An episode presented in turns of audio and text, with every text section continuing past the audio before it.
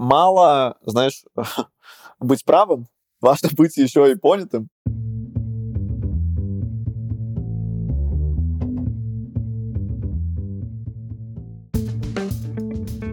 Привет! Я Юра Агеев, и это 166 выпуск подкаста Make Sense. Вместе с гостями подкаста мы говорим о том, что играет важную роль при создании и развитии продуктов. Люди, идеи, деньги, инструменты и практики. И сегодня мой собеседник Артем Гусев. Мы поговорим о самой большой ошибке, которую делают люди, готовящиеся к выступлению. Обсудим, почему не стоит бояться слов-паразитов и насколько харизма и мимика влияют на итоговый результат. И еще поговорим об идее выступления как продукт. И подробно разберем фреймворк подготовки к выступлению, который можно применять, даже если у вас на всю подготовку только пару часов. Подкаст выходит при поддержке конференции по менеджменту продуктов Product Sense и сервиса Product Sense Academy. Артем, привет. Да, Юр, привет. Расскажи немного про себя, пожалуйста. Я помогаю спикерам готовить публичные выступления. Все? Это главное. Не, ну я могу тебе сказать, что я там организатор TEDx, много занимался публичным и прочее, прочее. Но главное в контексте того, о чем я буду рассказывать дальше, что помимо любви к публичным выступлениям, в прошлом я продукт, и вот эти две ипостаси, две составляющие, подготовка конференции TEDx и продуктовый бэкграунд, он лежит в основе того, чем я занимаюсь подготовки спикера. Выступление как продукт. Да, да, да, прям все как Слайдинг сказал. Слушай, нет, это здорово, потому что когда-то мне кто-то присылал твою схему, когда я собирался выступать на конференции, мне ее скинули, говорят, вот пройди по этой схеме, и все получится. А я как организатор конференции такой, о, классно, новый experience такой, надо попробовать. Поэтому, действительно, тема подготовки самих по себе выступлений, она, ну, кажется, очень важной, потому что продакты постоянно выступают перед кем-то, пускай, может быть, не перед залами, там 500-600 человек, но команда и так далее, так далее. Давай поговорим о, наверное, самых там, больших ошибках, больших заблуждениях, может быть, начнем с этого, которые есть у людей вот в отношении выступлений, презентаций и так далее. Ты знаешь, чем больше я занимаюсь э, тем, чем я занимаюсь, общаюсь с людьми, готовлю выступления, провожу обучение, тем больше прихожу к мысли, она немного неутешительная для меня, но правдивая, что большую часть вещей с точки зрения знания, если ты менеджер, управленец и прочее, как-то ты действительно накапливаешь. То есть сложно быть руководителем и ни разу не слышать про зрительный контакт или про паузы или про вовлечение зала. Вроде как оно как-то нативно человеком усваивается.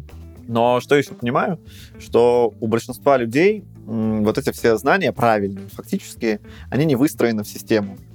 И это приводит к тому, что когда ты готовишь выступление, ты знаешь много правильных вещей, много правильных параметров, которые важно держать в голове. Но проблема большинства выступающих в том, что они нередко одной степени важности. И моя самая большая боль как тренера по публичным выступлениям, я не знаю, откуда это пошло, но я слышу это очень часто. Когда ко мне приходит спикер и говорит, я в целом неплохо выступаю, мне бы только словами-паразитами поработать, и окончание я проглатываю, все. И понятно, в этих двух аспектах нету больших проблем. Действительно здорово, когда у тебя речь чистая, действительно неплохо, когда ты говоришь это четко. Но нередко все размышления про публичные выступления сводятся вот к пресловутым словам-паразитам, харизме и страху. И от этого уходит как будто бы задача. То есть ко мне мало приходят люди с ходу с вопросом, Артем, слушай, вот мне сложно найти месседж для своего выступления. Я не понимаю, как сформулировать емко главную мысль. Или, Артем, вот я понимаю, что у коммуникации должно быть намерение, но у меня не получается сходу самому сформулировать свою задачу. Ты можешь вместе со мной поразмышлять и помочь сформулировать цель выступления? С таким заходом люди практически не приходит, потому что вроде как тогда и надобности в моих услугах нет. Но с чем приходится вот этой вот внешней атрибутикой, которая часто уводит в сторону. И действительно люди прикладывают кучу усилий, чтобы не было слов-паразитов, чтобы не глотать окончаний. Но есть проблемка ну, выступление как было скучно, так и осталось. Что это похоже на прокрастинацию в каком-то виде. Я бы даже не сказал прокрастинацию, это скорее, я думаю, просто от непонимание важности. То есть, знаешь, самый такой важный мысленный эксперимент, который я для себя сделал, и он очень многое для меня объяснил, случился вот в самом начале, когда я только стал готовить спикеров. То есть, поскольку есть опыт э, контекста Skyeng, где все, что ты делаешь, оцифровывается в метрики, данные, деньги и прочее, концепция, что время человека стоит дорого, как-то очень укоренилась у меня в голове. А время топ-менеджера стоит еще больше. И в самом начале, когда ко мне приходили спикеры, я исходил из того, как мне время, которое человек готов уделить вот этому выступлению, потратить с максимальной пользой для него. То есть вот у топ-менеджера, у SEO, у фаундера, неважно, 5 часов на подготовку выступления на тысячу человек. Ну вот я думал, как мне 5 часов утилизировать с максимальным ROI для него? Что это будет? Чем мне надо заняться в первую очередь? словами-паразитами, эконьем, может быть, невербаликой, или нам в первую очередь стоит проработать месседж, или нам в первую очередь надо понять запрос аудитории, или нам нужно делать линейную структуру и прочее, прочее. И чаще всего ответ именно в контентный, содержательный. То есть важное, наверное, что бы мне хотелось, чтобы люди запомнили из вот этого подкаста, я говорю это в самом начале, потому что если вы не будете дальше слушать, то хотя бы это, мне кажется, поможет, что неважно, как много и как хорошо, интересно, смешно, весело вы скажете со сцены слов.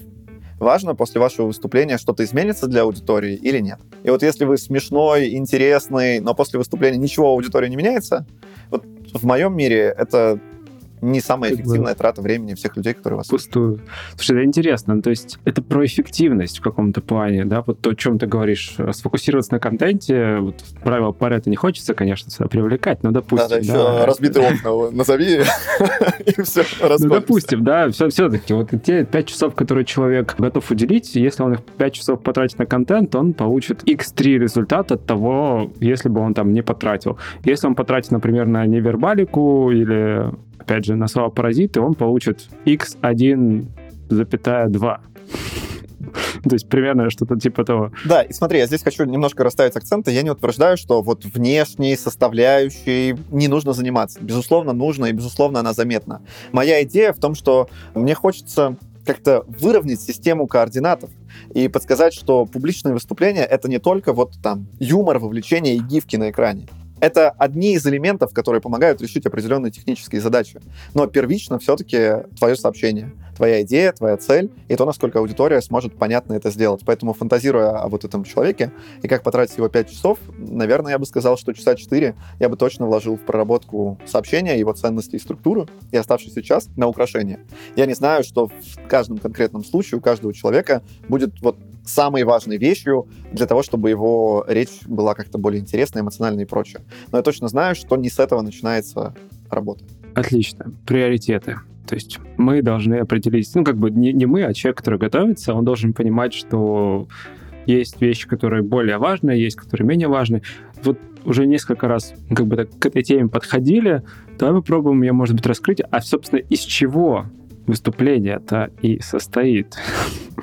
потому что, ну, вот уже как минимум контентная часть у нас есть, у нас есть часть, связанная с представлением спикера, даже не с представлением, а тем, как он себя ведет, тем, как он выглядит, коммуницирует и так далее, так далее. Что еще? Может быть, там что-то детализировать надо. Если отвечать именно на тот вопрос, который ты поставил, из чего состоит публичное выступление, то когда я даю спикеру обратную связь по выступлению, я выделяю там всегда три аспекта. Содержание, подача и взаимодействие с залом. Взаимодействие с залом я выделяю в отдельный такой пункт для того, чтобы убедиться, насколько то, что говорит человек в моменте, получает обратную связь.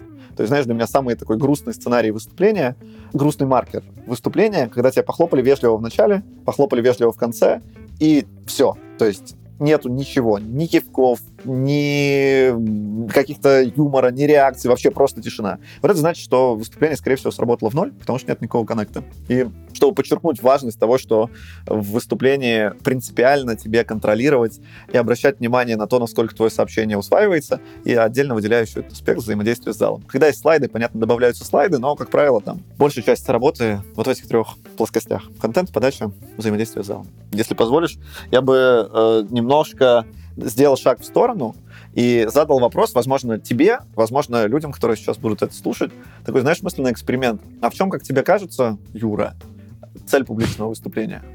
Так ты уже подсказал ответ в самом начале, я помню его.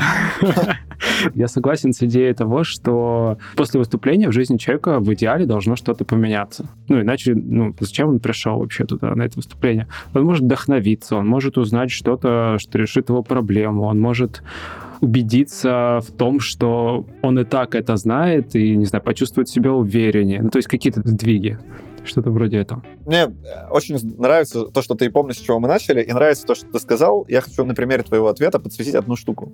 Действительно, что человек вдохновится, что в его жизни произойдут какие-то сдвиги и прочее, это такие прикольные вектора, для выступления. Когда ты такой, зачем я выступаю? Ну, я хочу, чтобы моя команда была заряженной. Да, или там, зачем я делаю? Я хочу повысить HR-бренд своей компании, чтобы там что-то произошло. Я вот тем людям, которые задумываются уже в таких терминах, всегда предлагаю задать себе следующий вопрос из разряда «Окей, я хочу, чтобы моя аудитория вдохновилась, или чтобы там изменился мой HR-бренд. Окей, что это значит для слушателя? Какой первый микрошаг он должен сделать для того, чтобы приблизиться к решению этой задачи? То есть я вдохновился, это что? Как ты поймешь, что я вдохновился? Я... Ну, ты можешь подойти после выступления, э, сказать «Спасибо, я вдохновился, у меня есть план». Я, я по-моему, пару раз так сам делал, если честно. Да и я так делал. Но это, по-моему, скорее такое редкое явление. Просто, знаешь, про вдохновиться, я думаю, что здорово смотреть чуть-чуть забегая вперед. То есть я вдохновился, и что? И вот дальше вот это что-то может произойти или не может произойти. Слушай, ну, вот, ну, вот, кстати, вот эта байка, я не знаю, насколько она правдивая, да, то, что 72 часа, вот ты, ты послушал доклад, если ты за 72 часа что-то не сделал, то все, забей. Ну, это, знаешь, из образования же идет эта история, что сделать первую итерацию, ну, я тоже где-то слышал, я не вспомню сейчас источник, но мне верится в то, что ты сказал. Ну и в целом идея, что вот мы, не знаю, продукты, да, там, целевое действие для пользователя, чем оно проще и незначительное вначале будет, тем больше вероятность, что запустится цикл каких-то других действий. Поэтому, когда речь идет супер какая-то абстрактная, или там после твоего выступления ты хочешь, чтобы все твои люди взяли и написали квартальный план до конца дня. Ну, то есть, э, во-первых, кто пишет квартальные планы до конца дня, а во-вторых, э, очень большая задача. И берем такой контекст, как у нас с тобой. Вроде э, двое э, нормальных парней общаются, да, двое в одном контексте людей разговаривают. И у нас редко в такой ситуации бывает желание там кого-то что-то впечатлить, пустить кому-то пыль в глаза. Не, есть вопрос тупо, я смогу тебе понятно рассказать, что я понял или нет? И вот, чтобы повысить вероятность того, что контент для тебя будет понятным, мне нужно подумать, а как сэкономить твои усилия, чтобы тебе не надо было кучу там вещей разбираться в деталях, погружаться и прочее. И поэтому я говорю, что когда у тебя, как у спикера, у выступающего, еще до начала создания структуры выступления есть четкое понимание цели большой, я хочу, чтобы ты вдохновился. И прям конкретного первого шага, для чего вдохновился, я не знаю. Я приду, в слайке напишу две главные мысли, которые я понял из этого выступления. Я не знаю, какая у тебя цель, да, а, но когда у тебя уже есть это в самом начале, то дальше э, все задачи, связанные с выступлением, тебе будет сильно проще выстраивать. И возвращаясь к самому началу, в этом большая боль, что подобной или другой системы часто у выступающих нет, и для них, знаешь, процесс создания речи очень близок э, такому неконтролируемому процессу творчества, когда есть этапы с «я откладываю», организаторы просят тезисы, мне не хватает времени, и черт, я больше никогда не буду выступать, ведь я могу лучше, и, ну, я неплохо импровизирую, да, также этот цикл идет. Это правда. Приходится заставлять людей, честно скажу. Когда мы готовим конференцию, это есть те, которые молодцы, а есть те, которые мы четыре прогона делаем. Но в итоге получается только лучше для всех. Вот что я скажу. Это правда. Ты помнишь выступление Тима Урбана на Теди, который рассказывал про прокрастинацию и обезьянку в голове у прокрастинатора? Слишком давно смотрел, что там было. Напомню. Ну, там э, парень, автор блога Wait by Twy, э, дает выступление и рассказывает, как устроен мозг прокрастинатора. Там много юмора и прочего. У Дорофеева он еще использует эту обезьянку да, символьного. Да, да. Понимаешь, да? Угу. Вот я читал у него в блоге процесс подготовки выступления. Ну, то есть чувак mm. рассказывает про прокрастинацию. И он говорит, что, ну, типа, ну вот у меня там был прогон за две недели. Вот посмотрите запись запись откровенно плохонькая. То есть, знаешь, он там, бэ, бэ, ну, видно, что сыпется в контенте. И м- говорит, что, ну, вот, то количество просмотров, которое получило это видео, там, сколько-то миллионов, да, и тот результат, который м- возник, он возник исключительно вследствие такой тщательной, щепетильной проработки. В Теди они психи, ты знаешь, они за много-много заранее все это По-моему, там их чуть ли не слова заставляют учить всего выступления. Да, да, да, да, да. Это такой немножко с одной стороны, американский, немного стелика подход, когда у меня есть подстрочник, и вот я отыгрываю. Когда ты готовишь речь 4 месяца на 18 минут, это оправданно. Да, но в нашей жизни, я не знаю, ты готов когда-то вот речь на 18 минут с подстрочником записанным? Нет, у меня такого опыта нет. И у меня такого опыта нет. Да, и кажется, что он, ну, такой подход оправдан в небольшом числе ситуаций. Но я к чему была вся эта, весь этот вопрос? Что мы часто видим, как слушатели, финальный результат работы спикера. Вот он вышел и рассказал. Это как ты пришел в картинную галерею, видишь картину. Ну, очевидно, он художник талантливый, у него муза вдохновения, он сел и нарисовал. Или там музыкант играет, джаз чудесно импровизирует. Ну, очевидно, просто вот повезло у этого человеку, ген есть творчество, да. И понятно, если в каждый из этих вопросов углубиться, то внутри за этим творчеством стоит какая-то система, поставленная техника, понимание законов композиции. А в публичных выступлениях нередко вот это вот понимание, что там за классной речью есть некий процесс, оно ускользает. И надо сказать, что там, когда ты погуглишь там, публичные выступления, да, то первые 10 статей в выборке, они ну, тебя укрепят в правильности, что важно-то все-таки харизму подкачивать, потому что, ну, если харизма, то все хорошо. И это вводит большой такой информационный шум, которому не специалисту, не тому, кто там изучает этот вопрос, сложно разобраться. И это приводит к тому, что люди не готовы готовиться к публичным выступлениям, потому что кажется, ну, никто им не сказал, что, ребят, это нормально. То есть все, что мы видим, это, ну, это в принципе нормальный естественный процесс для не ерундового результата. Слушай, это мне кажется, здесь тоже это спекуляция, конечно, с моей стороны, Хорошо. А, но тем не менее, если вспомнить, как в школе, да, ты готовишь стихотворение, ты его учишь, учишь, учишь, учишь. А, я не помню, если честно, какую там обратную связь давали, но, по-моему, там цель заключалась в том, чтобы просто рассказать, не забыв слова. Да, и это очень важный пример, потому что совершенно разные цели. То есть вот этот формат, когда мне плевать, что произойдет после, мне нужна там оценка, и мне нужно формально подтвердить факт запоминания, конечно, он приводит тебя к вот этому механическому заучиванию и создает паттерн. Но мне кажется, здесь важно разделять и не быть в иллюзии, что вот повторение механическое чьих-то правильных слов не является публичным выступлением по сути. То есть, может, на тебя, конечно, смотрят люди и в конце хлопают, но по сути это не публичное выступление. И еще же, это, знаешь, штука какая. Ты же, когда учишь контент, не знаю, стихи чьи-то, или роль в театре, или что угодно еще, ты же ну, не будешь менять текст э, Шекспира, да, Есенина, я не знаю, Это кто было бы забавно. Блока. Да. Ну, и у тебя, получается, из средств выразительности, как ты можешь... Э, этот... Ну, там, да, там остается раз подача, вот. взаимодействие. Вот. А здесь, ну, э, конечно, когда ты не, не можешь менять контент, ты работаешь с тем, что есть. А когда ты можешь, и ты понимаешь, что в зависимости от того, насколько ты понятно, точно, компактно, убедительно скажешь контент, и ты этого не делаешь, потому что дело, ну, знаешь, э, низкий приятный голос, он лучше усваивается, и вообще, ну, это... Класс. Так, слушай, но тем не менее, ты назвал три пункта. А, контент, подача и взаимодействие с залом. А ты хорош. А, вот. И, соответственно, два последних пункта, они как раз про харизму в каком-то смысле. Ну, или вот подача, может быть, я что-то путаю, да? То есть давай поясни вот это, и мне кажется, нам надо уже к системе приближаться. Давай, без проблем. Смотри, подача для меня бьется на серию параметров. Понятно, невербалика, понятно, э, голос, твое взаимодействие с пространством, зрительный контакт и эмоциональный диапазон, э, паузы, речь и прочее. Вот есть какой-то набор таких параметров. И ты просто отдельно, то есть тут даже, исходя из того, что я сказал, этого в целом даже достаточно. Ты смотришь свою запись и фиксируешь себе, как у тебя с точки зрения жестикуляции, она есть или нет, она тебя самого как слушателя бесит или не бесит. С точки зрения там перемещения пространства, ты владеешь им или нет, смотришь в пол или куда-то на аудиторию. То есть вот эти все вещи, их как раз, мне кажется, большинство тех, кто будет слушать твои подкасты, в целом большинство людей знает и достаточно неплохо считывает. Но какую долю они вносят в эту успешность выступления, по-твоему? Слушай, ну, ты, ты будешь, не знаю, опять же, там, заикаться, смотреть в пол, не знаю, руки в карманы, хотя тоже не всегда это угу. плохой Плохо, вариант. Да. Э, но тем не менее, ну то есть, а если контент огонь? Знаешь, сейчас э, я вначале криво отвечу, а потом вернусь к твоему вопросу. Что я понял, что очень сильно на выступление влияет естественность спикера все мы как-то в жизни общаемся. Ты с друзьями, с близкими, любимыми, я тоже как-то общаюсь.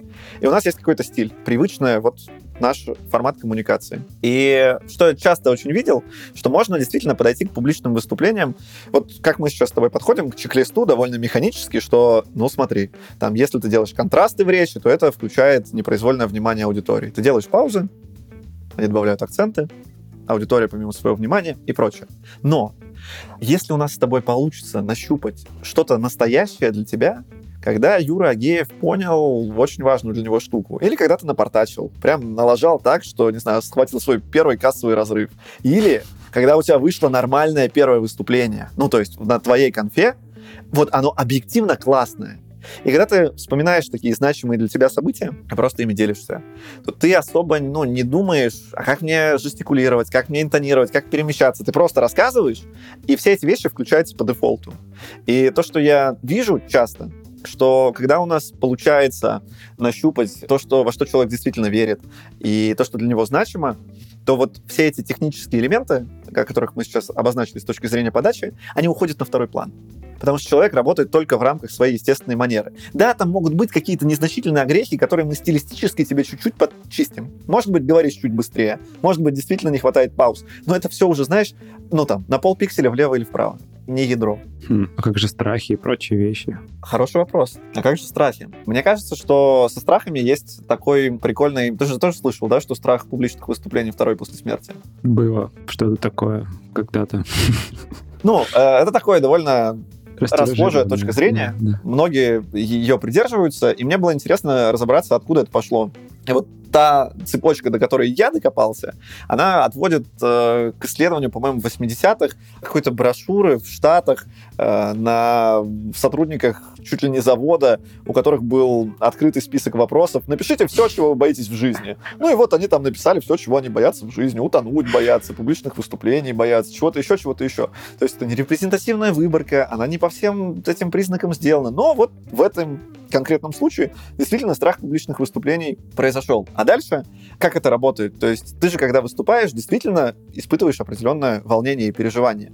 И хочется как-то это для себя объяснить. И быстрое решение, которое очень, ну так, популяризовано, что, ну, это нормально, страх публичных выступлений, второй после смерти, ты просто боишься умереть. Ты же помнишь, раньше, когда в пещере на тебя люди смотрели, значит, тебя съедят. И все, запускается какой-то такой цикл. Хотя в реальности твоя реакция на стресс публичном выступлении, и твоя реакция на езду на сноуборде, ну, так-то одно и то же, да, просто тебе, ну, какая-то есть договоренность, что публичных выступлений надо бояться, а вот если тревожит и штырит от быстрой езды, от этого надо кайфовать. И мы договорились, только и всего. Поэтому мне кажется, что когда у тебя получается твой первый успешный опыт создания классного выступления, ты понимаешь, что да, у тебя есть волнение, но ты его прямо ждешь, потому что это круто, и ты знаешь, к чему это приведет. И я признаюсь, что э, вот мои самые отвратительные выступления, те, когда я такой, ну, слушай, ты знаешь, сколько выступлений я подготовил, давай я тебе расскажу. Вот это шляпа. И ну, опять же, мне грустно от этого распространенного заблуждения, потому что оно уводит людей совершенно не туда. И вместо того, чтобы сказать, окей, да, ладно, первые пару минут меня может поштырить, но я уверен в том, что я говорю, в смысле содержательно это ценно, поэтому я вам расскажу. Многие на этом останавливаются и говорят, а, не, публичное выступление не для меня, но и небольшая проблема. Ведь это второй страх после смерти, а я живой человек, могу себе позволить. Не хочу умирать, да? Не хочу умирать. Давай а... вернемся, да, к фреймворку. Ты же да, к фреймворку. К фреймворку э, действительно поговорим про него, потому что даже если человек пытается готовиться, понятно, что есть синдром студента, и есть люди, которые пытаются сделать презентацию в самолете по дороге на конференцию. Но давай мы вот представим, что человек решил подготовиться, у него какое-то важное событие, не знаю, через месяц, через два, может быть, больше, но тем не менее. Итак, он еще не знает, о чем будет рассказывать. Но, возможно, у него есть цель. Как мы выяснили, она должна быть. Что дальше? В своей голове я разложил процесс подготовки на несколько шагов. Этот процесс я называю фреймворк подготовки, некий алгоритм, через который ты ведешь. Если честно, мне кажется, способов, и я у разных авторов, и здесь в России, и у ребят, и за рубежом, видел разные ответы на то, как именно в какой последовательности это делать. И на самом деле от автора к автору эта последовательность может меняться, но фундаментально блоки всегда одни и те же. Я сейчас расскажу, что я подразумеваю в какой последовательности, но это ни в коем случае не означает, что нужно делать только так, а все по-другому не работает. Нет, это просто одна из интерпретаций. Так вот, в моей интерпретации процесс подготовки состоит из трех важных этапов. В своей голове я называю их полезно, понятно, красиво. И они работают по методу прогрессивного JPEG. Что это значит? Это значит, что если у меня мало времени на подготовку, у меня 5 минут до выступления, то я могу сделать первый шаг полезно. И да, это не будет моим лучшим выступлением, жизни, но, скорее всего, я минимизирую вероятность самых частотных ошибок, которые бывают вследствие выступления, которое мы готовим за 5 минут. И точно так же, если у меня чуть больше времени, я делаю второй шаг, понятно, и прочее. Что внутри каждого шага? Полезно для меня начинается с этапа анализа аудитории. То есть, знаешь, бывает так, что тебя пригласили выступать, а ты такой, а я не знаю, о чем вам говорить. Или организаторы такие, ну, сбрось тему своего доклада, напиши нам тезис предварительно, а ты такой, да я, ну, говоришь что-то просто не задумываясь, а потом спустя месяц думаешь, Господь всемогущий, в своем ли я был уме, когда вот это все отвечал. Так вот, чтобы избежать этих ситуаций, я начинаю подготовку выступления с анализа аудитории, ответ на вопрос, а кто меня будет слушать. Там нету никакого rocket science, я делю их на сегменты, базово на конференции джуны, медлы, синеры, и дальше для каждого сегмента отвечаю себе на вопрос, какие у них боли и ожидания. Причем не абстрактные какие-то. Люди хотят выступать лучше, э, люди там не умеют делать презентации, а прям конкретно. А, а вот, очень... вот это с точки зрения твоей темы, да? Да. Боли, которую ты собираешься рассказывать. А, ты, ты, ну да, то есть вот тебя пригласили выступать, меня приглашают выступать про публичное выступление, тебя про да, Прошу. меня не приглашают выступать, все нормально. Я, я приглашу тебя однажды. Ну, э, там, я не знаю, я рассказываю про какую-то инициативу, про кейс я свой рассказываю, про то, как мы маркетинговые штуки подняли в своем продукте. И вот я пытаюсь предположить, с каким ожиданием придет мой слушатель. То есть, как правило, если вы выступаете перед знакомой аудиторией, вы достаточно точно поймете, что у них за ожидания и боли. Если аудитория новая или вы хотите там супер провериться, то привет, Facebook, я выступаю там-то, там-то, а что болит, напишите в комментариях, и все. Это даст какую-то такую первоначальную вещь, от чего оттолкнуться фактуру. Это шаг номер один в моем мире. Дальше, когда ты понимаешь э, вот целиком поле информационное, то ты уже начинаешь выбирать. То есть моя аудитория, окей, она состоит из джунов, мидлов, синеров, но сколько там джунов? Бац, 60%. Ну, так тебе кажется. Мидлов 30, синеров 10. И ты, хотя сам ты синер, и тебе бы интересно рассказывать вот эти вот важные синьорские штуки, а аудитория это на другом уровне. Ну и значит, тебе нужно контент адаптировать под большую часть слушателей. Это не значит, что тебе надо забить на мидлов и синеров, но это значит, что ты не можешь выступать перед потерянным залом, когда 60% не понимают вообще, о чем ты говоришь, когда это не их понятийный аппарат. Ну и это дает тебе какое-то такое представление фактуры. Это первый шаг, с чего это начинается. Второй шаг, мы это уже с тобой обсудили, это постановка цели. Э, в моих... Это второй шаг уже. Ну да смотри, у тебя есть три этапа. Полезно, понятно, красиво. Каждый этап делится на шаги или задачки внутри. Вот, мы сейчас говорим про понятно.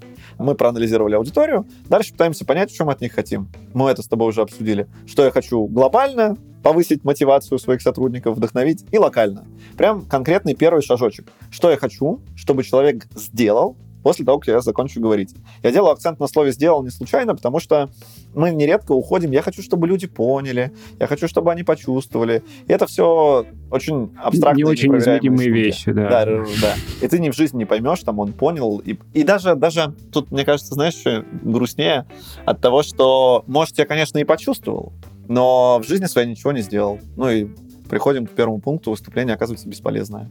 Mm-hmm. Может, у него был катарсис, но если в реальности ничего не произошло, то зачем это все? Поэтому это второй здесь шаг, э, постановка цели. Третий шаг, я, если честно, очень горжусь им. Он, вы знаешь, э, так, когда теоретически ты об этом слушаешь, тебе кажется, да, ерунда. Но когда ты ручками это делаешь, мне кажется, он чуть ли не самый полезный. Это такой технический этап, я называю его генерация идей или мозговой штурм в одно лицо. Что это значит? Я беру и просто сам накидываю обрывки идей, мыслей того, что я собираюсь рассказать. Это могут быть какие-то кейсы, могут быть какие-то примеры, могут быть какие-то приемы. Я, например, видел, как Джимми Оливер вывалил слежку сахара, э, рафината на сцену. И я такой, м-м, прикольная тема, я как раз выступаю перед тростниковым заводом. Да, и бац, записал туда. И кайф этого этапа в том, что ты не должен потом весь этот контент использовать. То есть это, знаешь, вот тебе приходит какая-то рандомная мысль, и ты думаешь, блин, вот было бы неплохо этот прием. И иногда, ну, ты залипаешь на каком-то ненужном украшательстве из разряда, там, а каких мне гифок сделать, а в каком стиле мне это сделать. Хотя, когда у тебя речь полностью не готова, ну, вряд ли это то, с чего стоит начать. И просто выгрузив это на отдельном этапе, ты понимаешь, что если понадобится, я к этому вернусь. То есть для меня это очень такой важный способ, который мне помогает ускориться. И я стремлюсь реально стремлюсь вот эту штуку по возможности где-то фиксировать рукой, не в заметке в айфоне, а вот прям что-то рисовать. Я из тех, кто любит стикеры, и реально, я не только говорю о том, что люблю стикеры, у меня весь дом стикеры. Вот. Это стикеры даже, и не, они не в мир, а они бумажные, да? Вот такие бесконечные. Вы не видите, но я Юре показываю цветные листочки. Вот. И в моем случае это как-то запускает мои креативные процессы. Вы делаете как хотите, но э, здорово, когда у вас есть такой некоторый технический этап, когда вы можете разогнаться. Если выступление простое или понятное для вас, вы можете его пропустить. Нету здесь ничего ну, такого. Но когда вы пытаетесь нащупать фактуру, то это здорово. Иногда на этом этапе я, если времени много, делаю какой-то research, чтобы углубиться в запрос, поспрашивать людей, когда мне не хватает какого-то понимания.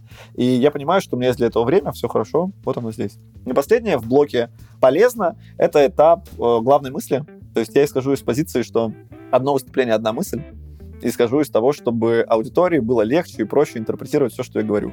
Поэтому мне важно сформулировать, в чем месседж моего выступления. Какую одну вещь я хочу, чтобы запомнил каждый человек в аудитории. И это бывает не просто сделать, то есть мне самому, как автору моего контента, сложно выделить, что важно. И я хотел, ну, в целом, я бы хотел не решать эту задачу и забить. Но когда я не размышляю, я думаю, м-м, ты смотри, как даже если мне самому сложно выделить, что самое важное в моем контенте, что же говорит про мою аудиторию? 40 минут сидели, слушали доклады, такой, так. Да. И мы возвращаемся вот к этой первоначальной задаче, что бывает же такое, что ты слушаешь человека, и вроде он классный и умный, и рассказывает интересно, но прям сложно сформулировать, что он сказать хочет. И вот если я эту умственную работу не проделаю сам за аудиторию, значит, должна делать она.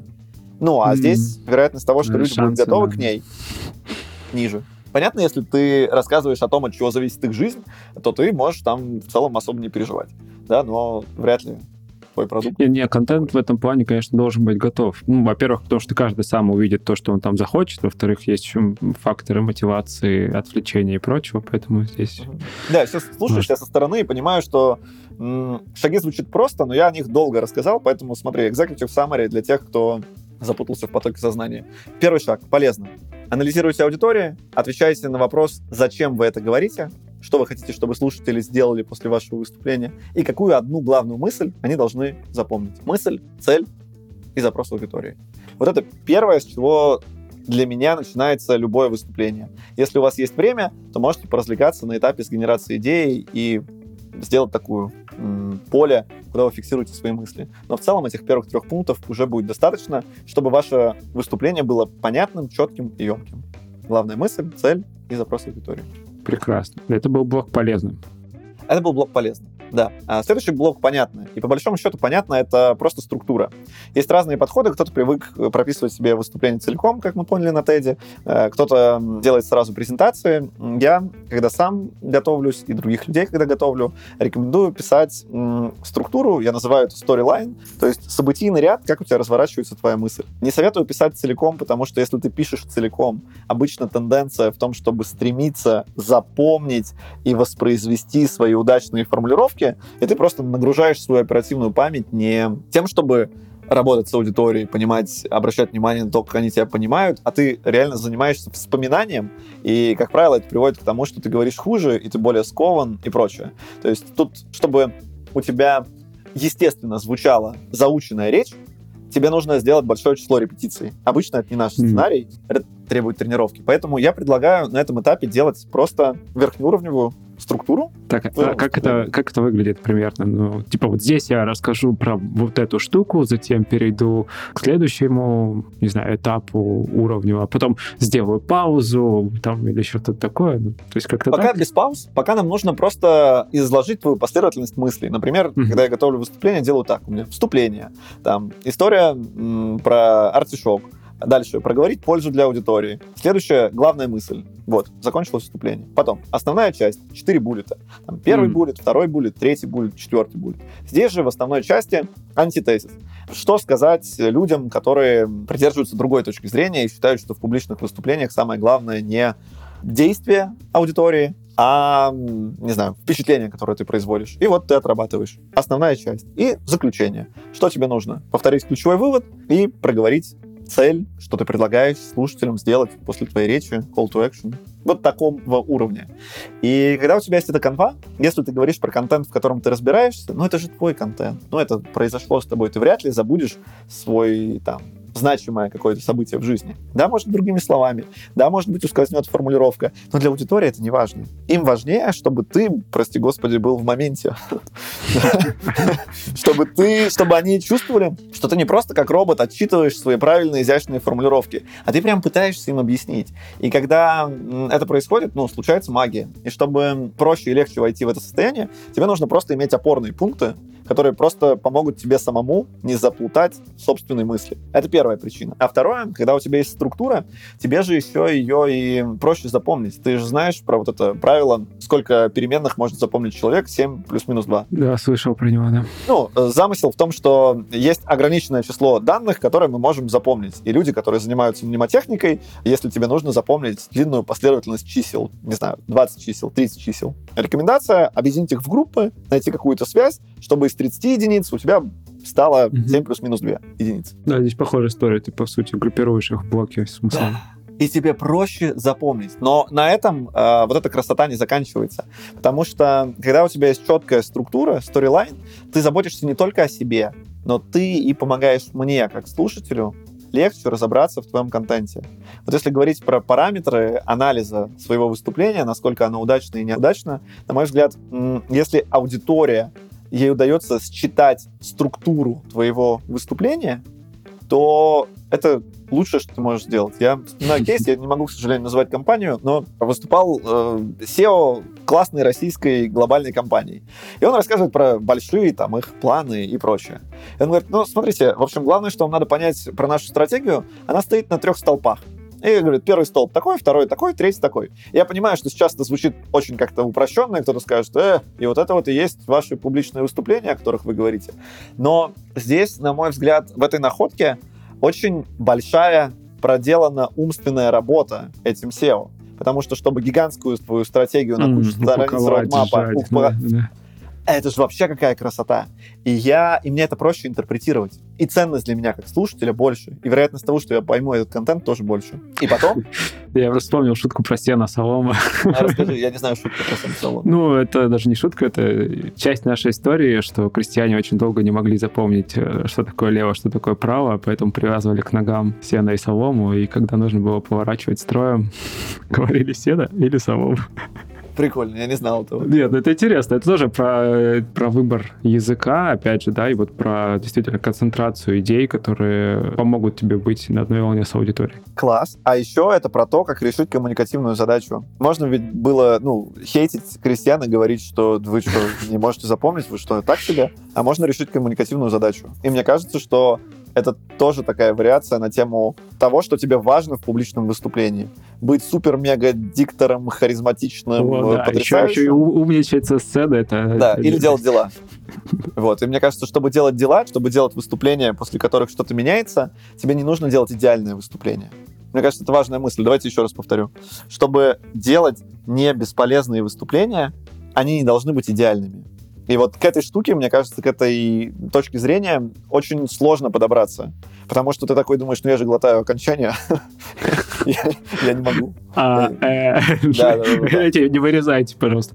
Окей, структура. Мы остановились на структуре. Да. Второй этап. Понятно, ты делаешь структуру, и здесь я для себя, ну, как в прошлом продукт, мне понятно и интересно находить какие-то чит-коды, находить знание верифицируемое, которое помогает мне быстрее для себя упростить какой-то процесс. И для тебя, и для всех, кто слушает, понятно, ну, не требует каких-то дополнительных комментариев, идея, что чем быстрее ты получишь обратную связь, тем лучше. Вот проблемка.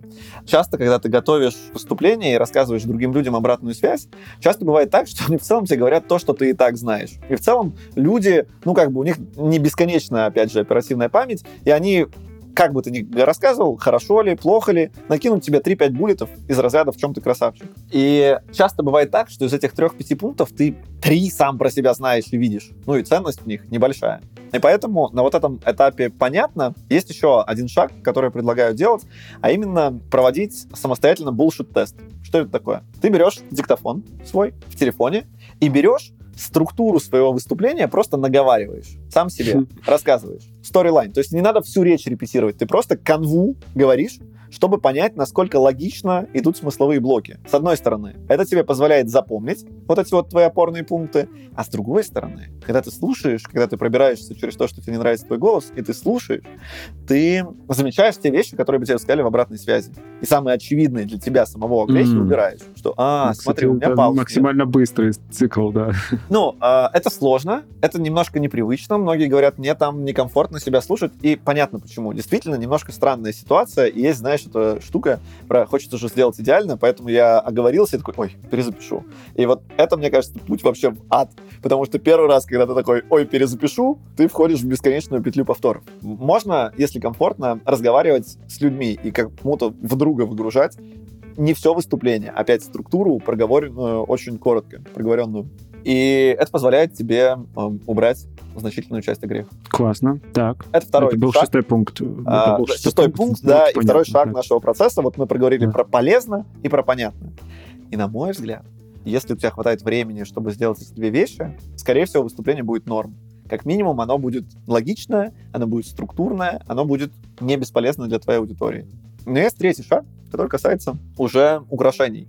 Потому что мало, знаешь, быть правым, важно быть еще и понятым, и чтобы аудитории, ну, в целом, э, легче было усвоить твой контент. Прикольно, конечно, когда твоя речь вызывает эмоции. И здесь ты уже наводишь прямо красоту. То есть для меня на этом этапе ты придумываешь там какое-то красивое, интересное вступление. Здесь ты придумываешь какую-то кульминацию. Иногда оно ложится... Сторителлинг. Есть там где-то? Если тебе нравится. Ну, то есть, смотри, бывает, в зависимости от того, какие приемы для тебя более привычные и менее привычные, ты можешь уже на этапе создания структуры зашить, а, вот здесь история, а, вот тут вот у меня кульминация, вот здесь будет обманутое ожидание, а тут вовлечение. Но если у тебя такой привычки нет, то на этом этапе, на этапе понятно, тебе не нужно переживать от того, что у тебя нету каких-то рюшечек. А когда ты уходишь на этап красиво, ты просто механически смотришь на свое выступление такой, окей, что-то я начинаю свою речь словами «Здравствуйте, дорогие друзья, меня зовут Артем Гусев, сегодня я хочу вам рассказать о...»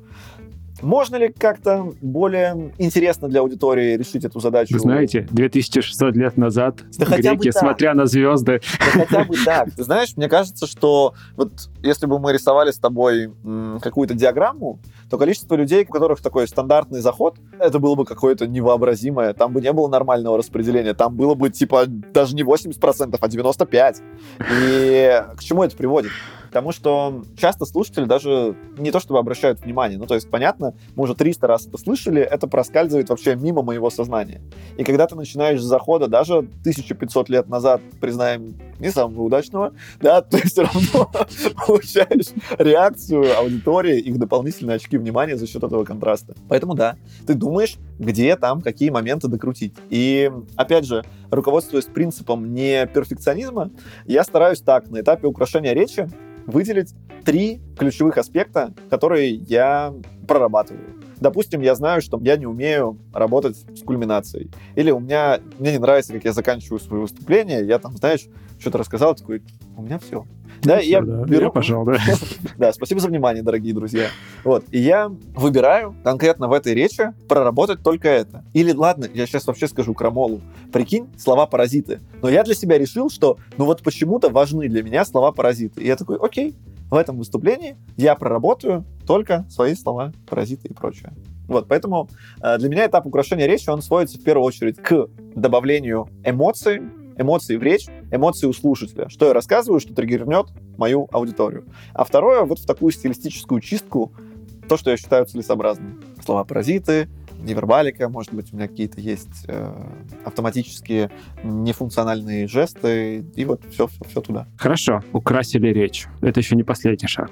С точки зрения фреймворка, это последний блок. Полезно, понятно, красиво. И здесь на этапе украшения речи я же э, добавляю еще и пункт слайдов. То есть для меня слайды — это то, что ты делаешь в самом конце. И Неожиданно, ну, типа, столько уже поработал, Да, да, я- еще нет. Я понимаю. Но здесь, опять же, есть чит-код. Потому что в твоем первом приближении твои слайды может быть просто переложенная структура из пункта «понятно». Ты Мгм. просто в заголовке вписываешь то, что у тебя и так есть. И вот, поздравляю, у тебя MVP твоих слайдов. Потом, бац, у тебя есть еще время поработать, ты такой, ладно, какую визуальную метафору я могу сюда накинуть? Ты Вот здесь гифки. Вот здесь гифки, да, да, да. И, смотри, я не настаиваю, опять же, ну, вот на таком флоу, но я точно знаю, что если ты начинаешь готовить свое выступление со слайдов, то нередко это приводит к тому, что времени ты тратишь значительно больше, и у тебя не прослеживается вот этой общей линии, потому что ответ на вопрос, в чем цель выступления и какая главная мысль, это такая очень классный критерий, который тебе позволяет отсеивать рабочий контент от нерабочего. И может тебе и правда было бы прикольно рассказать какую-то смешную историю. Но если задачу оно не решает, зачем оно здесь? Ну, когда речь идет про какие-то действительно значимые выступления на этапе красиво, я челленджу себя вопросом, что можно убрать без потери для смысла. Знаешь, у выступающих есть такая традиция, что чем больше тебе дали времени на выступление, тем круче ты как спикер. Ну, дали на выступление 40 минут, значит, сам важный. А вот всяким нищебродам дали 5 минуточек. И нередко бывает так, что у меня выступление, по сути, на 20, но организаторы дали 40. И я такой, из уважения к вам, все, что знаю, расскажу. И, на мой взгляд, это не оптимальная стратегия. Потому что она... Ну да. А, ну, ты хотел развернуть мысль, сори, я, я согласен просто, потому что гораздо сложнее, действительно, 5 минут я не знаю, не пробовал, но за 20 минут рассказать действительно какую-то одну идею, и вот спровоцировать то самое действие, о котором мы уже много раз говорили. Ой, слушай, а хочешь вообще задам тебе вопрос? Должен отдать кредит, это не я придумал этот вопрос, но он мне очень нравится. Вопрос следующий, немножко а, откатываясь назад. Вот ты рассказываешь людям что-то за 20 минут, так, чтобы они поняли, чтобы у них что-то произошло.